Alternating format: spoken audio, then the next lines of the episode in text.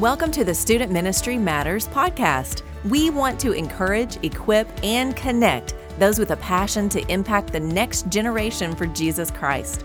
Student ministry can be a lonely place. You might even feel like you're the only one in your church or community that cares about students. Well, know this you're not alone. People all across the country are engaging Gen Z and care deeply about the spiritual direction of these young men and women. Whether you're full time, part time, bivocational, or volunteer, if you have a heart for students, this is the place for you.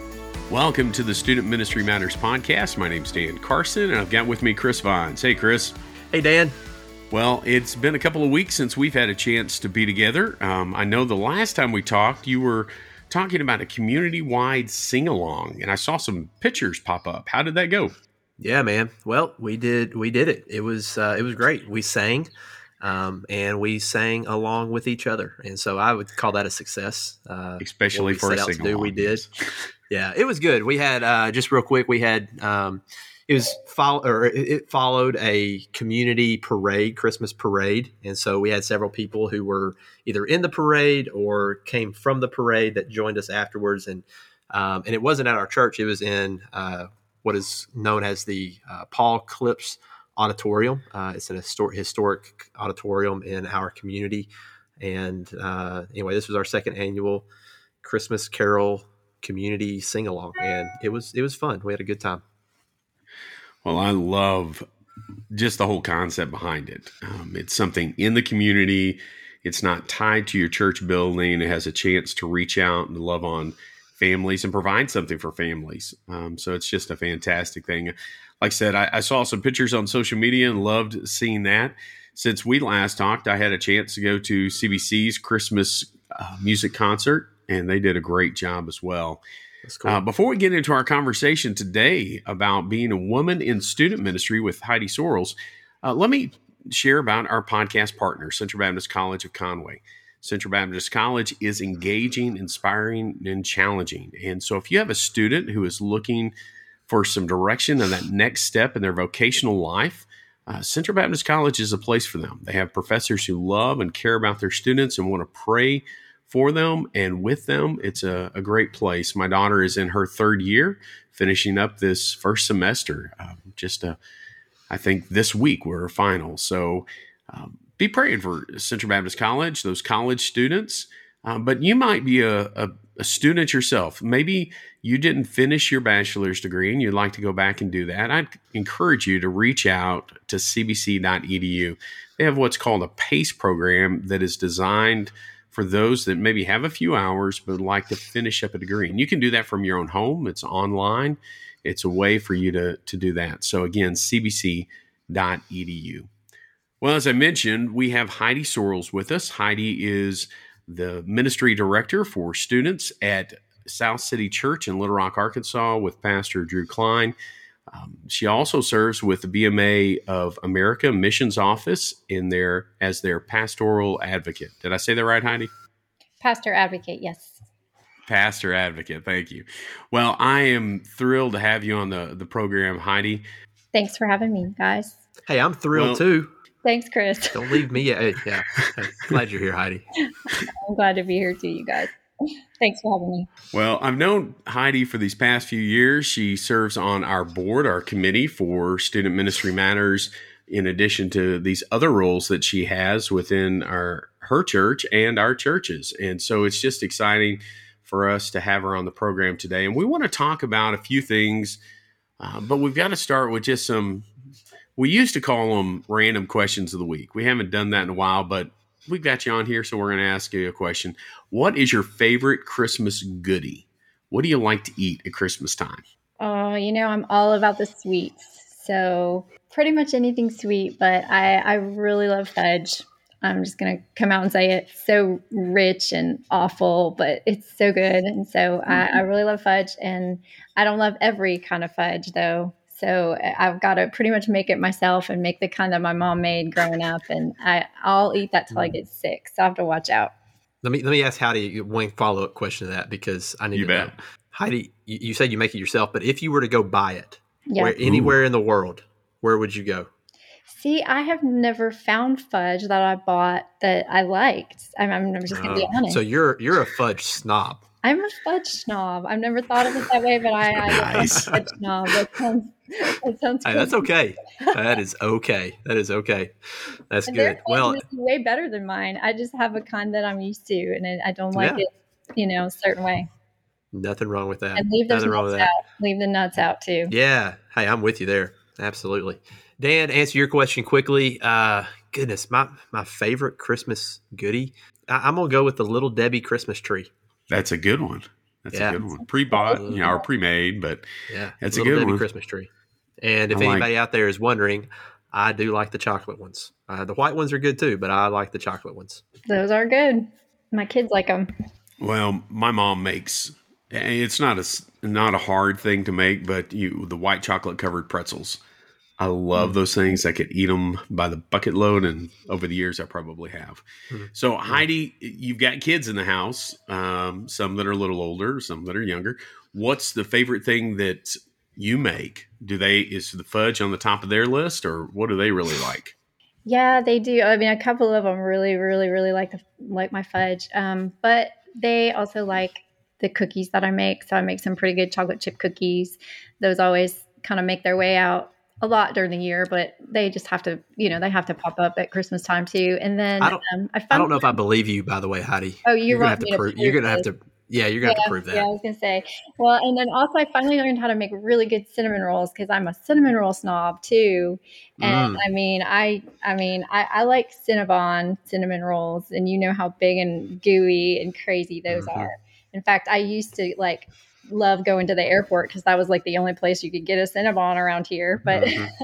I can finally make some, and I've heard that your wife Sydney Chris can make some pretty good cinnamon rolls as well. Yeah, it's she like that. can. You know, I think you guys should each make some cinnamon rolls, um, and and and let us just kind of figure out Like which ones might be better. A roll yeah, off yeah, a roll. roll off. Yeah, let's do that. Make some fudge while you're at it.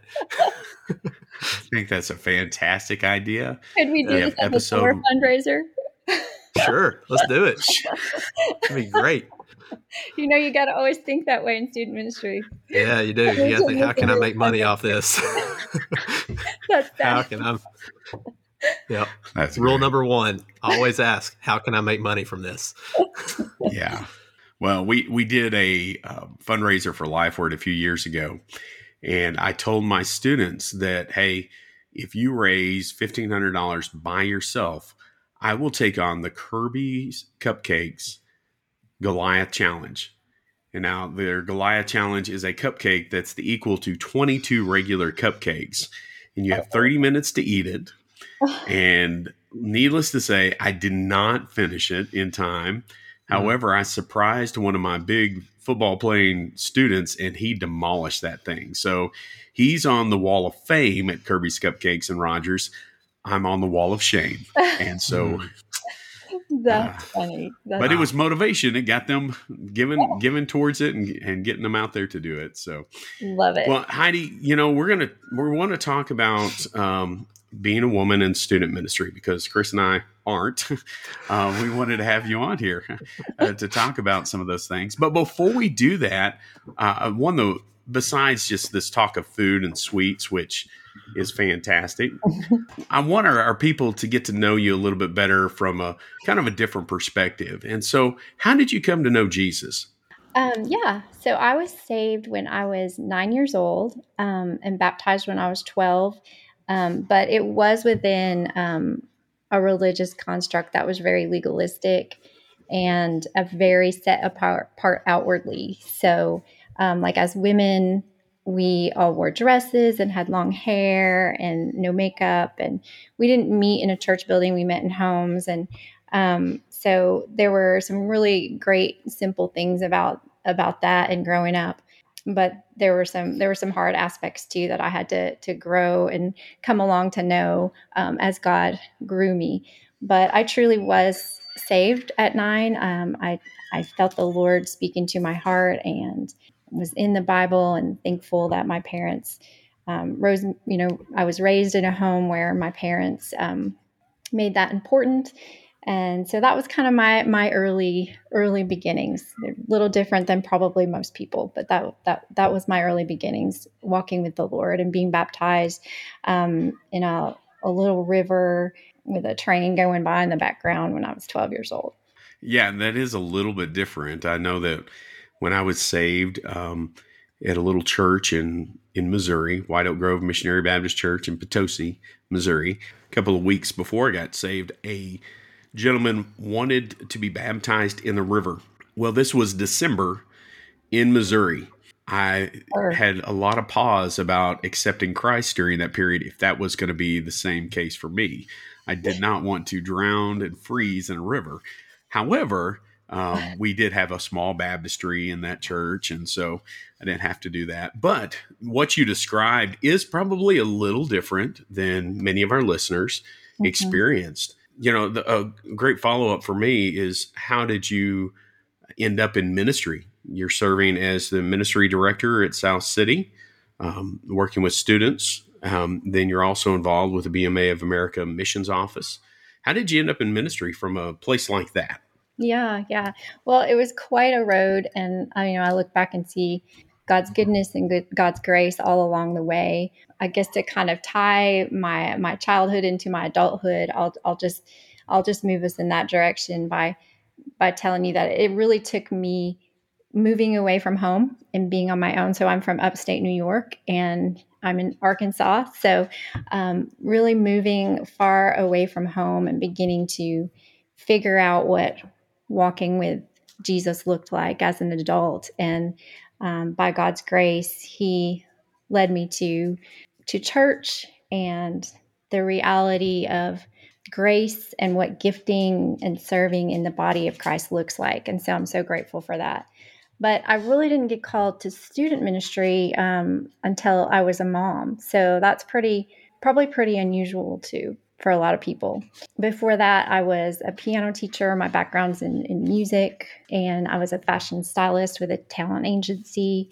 Um, and later for the internet department with Dillard's. So I've done a lot of different things, but in ministry, I served um, with the worship team. So piano playing and keyboard playing and um, connection team ministry. I did a lot with that women's ministry and prayer team ministry. So that was kind of my background in ministries before student ministry came on the horizon. But I remember being so convicted as a, as a young mom about how I was seeing moms raise their daughters really in our culture and in our society today. And it was just really breaking my heart. Um, I was seeing, you know, all these moms that were kind of slaves to what the culture standards of beauty say um, and being kind of slaves to relationships and maybe coming out of multiple divorces. And so just seeing a lot of my kids friends growing up in these homes where their moms were really not um, strong role models for what it would look like to walk with jesus um, as a young lady and to be confident in that identity and so my heart just really began to break for these young young women. At that time, our church was going through Proverbs, and I just remember being struck by all of the truths that you find there about even just the young men being lured away and um, just the voice of wisdom that we do need to listen to. And so God just really began to put this prompting on my heart to do something. And, um, you know, and I'll say that men and women may be called to ministry in some different ways, but as as a woman, I think there are lots of places that you can be a leader and that there truly is this prompting that God can put on your heart and it becomes pretty unmistakable. So, you know, I just couldn't get away from it. And I was reading all the books I could read on um, just even like the topic of purity and what it would mean um, to help young women learn how to walk in that and why why they should even want to um, if, if their mothers weren't teaching them was there a way i could teach them and um, god just put a call in my heart to go out into the community and start some bible studies with with teenage girls in the community. And I just remember advertising those in different ways. And our first group met at the library in town and just began to do that. And I remember I used to go and pick up some girls from the high school so I could bring them over to that. And um, it just, it was just something pretty special.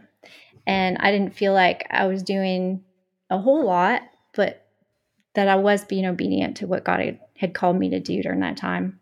And so um, I did that for about three years. Then I was asked to step into leading the student ministry during a time of transition at the church I was at.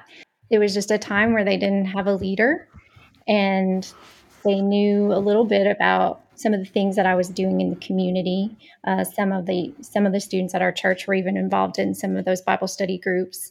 They just really they just really liked that smaller group setting where they could you know really have some accountability and discipleship. And so I was just asked to step in if I'd be willing to step in and just lead that temporarily. And I remember thinking, you know, I'm not, I'm not like who am I to do this? Like I'm not equipped to do this. And in our our circle of churches, I might I, I might be the only woman doing that. And am I supposed to do that? I just remember struggling with all those things, but just praying about it and agreeing to go ahead and do it temporarily. And then it wasn't too long before they they asked me if I would just come on and be on staff and fill that role. So that's how I kind of got started there. And I spent four years with that church and um, in that role. And then now I'm at South City Church, which is a replant of Temple Baptist Church. Some of our listeners may know that church. And I've had the very scary privilege of starting up a multicultural student ministry from ground zero. So that has been a huge challenge and it's been all God because I'll, I'll never be someone that tells you that I know what I'm doing because I really feel like I did. God has been so faithful to show just to lead to lead the ministry. I don't feel like I am the ministry leader. I feel like it's God's ministry and he's the ministry leader. And so just come at it from that perspective and he's been so faithful. So Heidi, where um you described that the first church where you were you were working with students basically out in the community and then you had students that were involved in your church as well as there uh, was that in the Little Rock area? What, where were you doing that at? Yeah, that's a great question. I'm I actually live in Maumelle, which is a suburb between Little Rock and Conway, and so um, that's where I was doing all of that um, that ministry work. Uh, it was just easy to um, kind of step into that space of need in our own community. And i felt like that mm. that was where i knew people and that's that's where i could be most effective. Um, so not just where uh, our, our kids actually went to two different schools in town. All our girls went to a charter school um, and just one my one son oldest son was at Maumelle high school but um, i was trying to reach out to any of the schools in the area so it wasn't just based on one school or attendance from one school. It was it was any girls in any of the schools that wanted to come and be a part of that. Well, now you're at South City Church, which is on the south, uh, well, south side of, of Little Rock, Arkansas. Yeah. Um, it's, I would say it's a more urban church. Is that a fair description in comparison? Yes. More of suburban church where you yes. were at before. Yes. Um, kind of describe the differences there there were there there are a lot of differences. Where I am at South City, we're definitely way more of a multicultural church, and that's something that you're going to typically find anyway in more of an urban setting. That has been really great, and that's been something that I've been glad, something that has that has stretched me, that I've been glad for. I think it, it reflects God's heart for the diversity of people and um, you know, as we know, one day every tribe and tongue and nation will stand before Him. That's and right. That's so right. Um, it's it's just been it's been neat to kind of learn how to minister to different families and students from different cultural backgrounds. And we have a pretty big Hispanic population at South City, so that's been really neat. I mean, we've had to navigate students coming into our ministry that didn't speak a word of English, and I don't speak any Spanish unless we were talking about Dora the Explorer Spanish, and if you guys know Dora the Explorer, I mean that's really basic, rudimentary Spanish. So I'm not much help there. So I mean, you know, it, it's funny because when I first came into South City, um, Elvis Garcia, you probably know, you guys probably know him, but he he leads um, Hispanic ministry for the Baptist Missionary Association of North America, and he is also one of the pastors at South City Church. But he said, no, you know, the the Hispanic parents might not know English, but the students always they always know English. Like most of them are born here or been here since they were little, and they just pick it up so fast. You're you're probably not going to run into that. Well, it wasn't very long before we ran into that. And we had some students that had come right over from Guatemala area and just they didn't know any any English. So navigating things like that, it's been interesting and, and it's been good and it's been beautiful to see. Um, and then, you know, we have African American population in our student group, which I love. I was pretty much used to just an all white population at my Right, right. church. And so um, I'm very glad just to be able to have a chance to be part of a diverse ministry. I know that for many of us, um, our churches are kind of that. Um, it's a homogeneous unit. That that mindset. It, that's a old church growth term, but it's just this idea of well, all these people are going to be very similar and look very very much the same and come from a similar background. Um, but you're at a different place now, and that's exciting work that that's going on there. Um, and so I just I was kind of curious what that the difference is. Um, one of the other things that I'm curious of, you talked about a uh, suburban church versus kind of a more urban setting.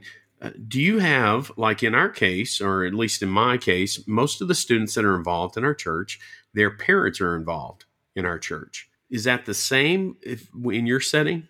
A lot of the parents are involved, thankfully, but some aren't. And Okay. um, and in fact, I it's more and more becoming that the parents aren't because these students are really inviting their friends and we're starting to see friends saved and baptized. It's very exciting. But our prayer and our hope is to reach their families too, because at this point, a lot of them are coming just them, and maybe their families came for the baptism, you know, but they haven't they haven't come back, and so um, we're starting to see more and more of that, which is a challenge to navigate. We want to reach reach those families and have them all be a part.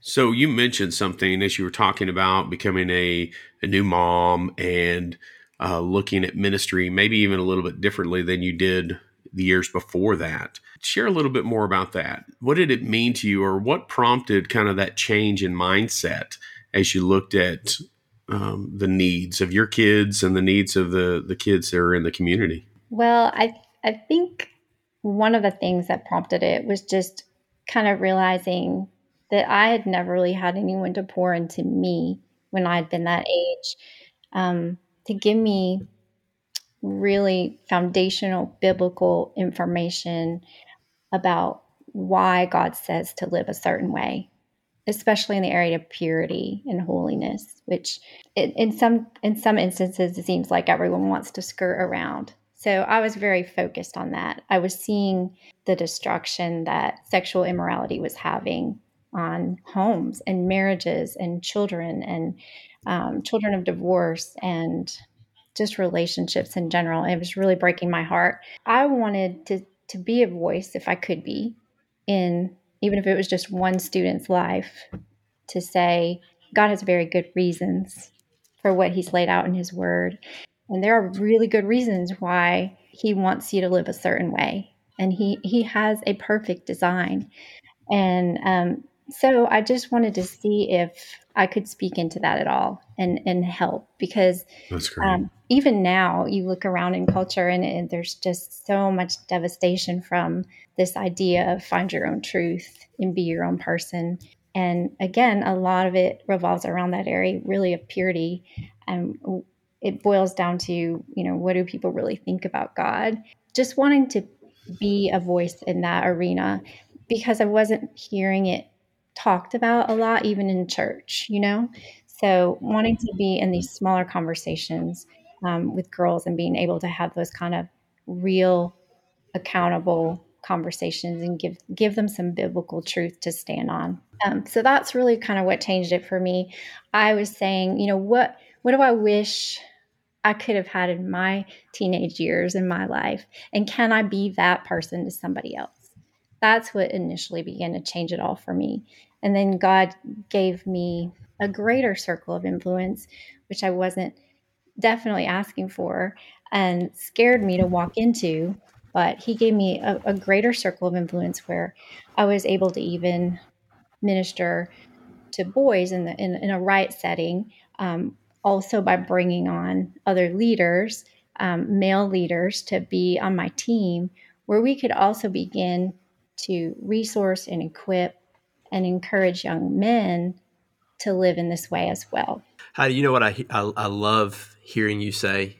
It, it's just a simple I want to be obedient to where to Jesus where He has yeah. me with what He's given me. Um, you know, you you you've just been faithful, and this this may even sound uh, come to you as a little bit uncomfortable because you don't like the spotlight. I can tell, uh, and it's not about you, and that's uh, that's exactly right. But that's what I that's what I love hearing is the Lord saved you. He He called you to to serve Him and to be obedient to Him, and um, I love hearing you say you're you have a heart for discipleship uh, you have a heart to lead others uh, to Christ and to a deeper relationship with Him, and uh, and and you're just you're just being faithful to to Him, uh, and I'm, I'm thankful for that. I'm thankful for you. I really am. I mean that, and I'm thankful that the Lord has has increased your your uh, platform, if you want to call it that, your your field of of opportunity, whatever you want to say. Um, you, you've just been faithful and you're continuing to be faithful to him. And so thank you for that. I, I love hearing that. I, I, don't want to interrupt Dan too much here, but I, am curious because, because I, I, just, you shared your heart on discipleship. What, what have been maybe two or three of the most influential books that, uh, that you love to recommend when it comes to just leading people into a, a deeper relationship with Christ? Um, obviously, I know the Bible, right? So don't don't think that I'm not I'm discounting the Bible, but what what do you what do you love to recommend? Yeah, um, that's a great question. I I mean I have a very specific passion toward teaching young people how to walk in purity and holiness, and so mm-hmm. I'm I'm often trying to teach on that and bring um, bring an awareness to that and let's not keep this hidden and let's not have these conversations. Let's not not go there. I, I will tell you a book that i've found recently. In fact we're going to be using it in a, a series coming up starting in december. Um, it's called god's design and why it matters rethinking mm. sexuality with dr juli slattery. And um, this is a great great book. It's basically sexual discipleship, if you will, mm. um, which I think is needed, which I think is so needed um, among our teenagers. So that's yeah. what I would mention. Every young man's battle, every young woman's battle. It's kind of an mm-hmm. oldie but goodie. Um, yeah. But along along these lines, those are the books that I would recommend. Yeah, no, that's great. That's great. Uh, I got a little bit more fun question um, too. Right, my my my questions aren't super deep, but uh, do you do you get giddy when you see a spreadsheet? Do Are I you type A? Yeah. Do you get giddy? Do you get excited over spreadsheets, I or do you get stressed? I get no? stressed. I think it's because okay. I'm a musician and I'm like at ah. heart I'm a creative. Um, but then I also I also love love to dream and envision and I and I okay. want the details to be there. I really do.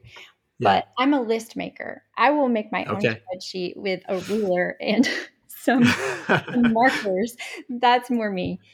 So, okay, so you do you do like the straight lines, but you want to be kind of creative within those straight lines. Yeah, yeah, definitely. Yeah, no, that's good. That's good. I just think that tells a lot about a person, and and I and I like.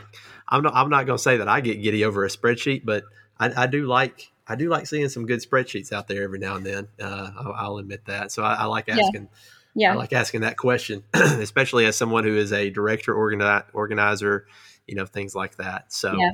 um, so I'm gonna pitch it back to Dan after this question. But w- what would you say is the uh, for for where you are in, at South City? Um, understanding everything that you said about just where you are, you're in an urban setting, you're some multicultural setting, church. Um, And, you've already said some things uh, in this regard, but what would you say is the biggest challenge, or at least one of the biggest challenges that you have just reaching your city, reaching your community where you are uh, as being a part of South City Church? What is, what's one of the biggest challenges you face?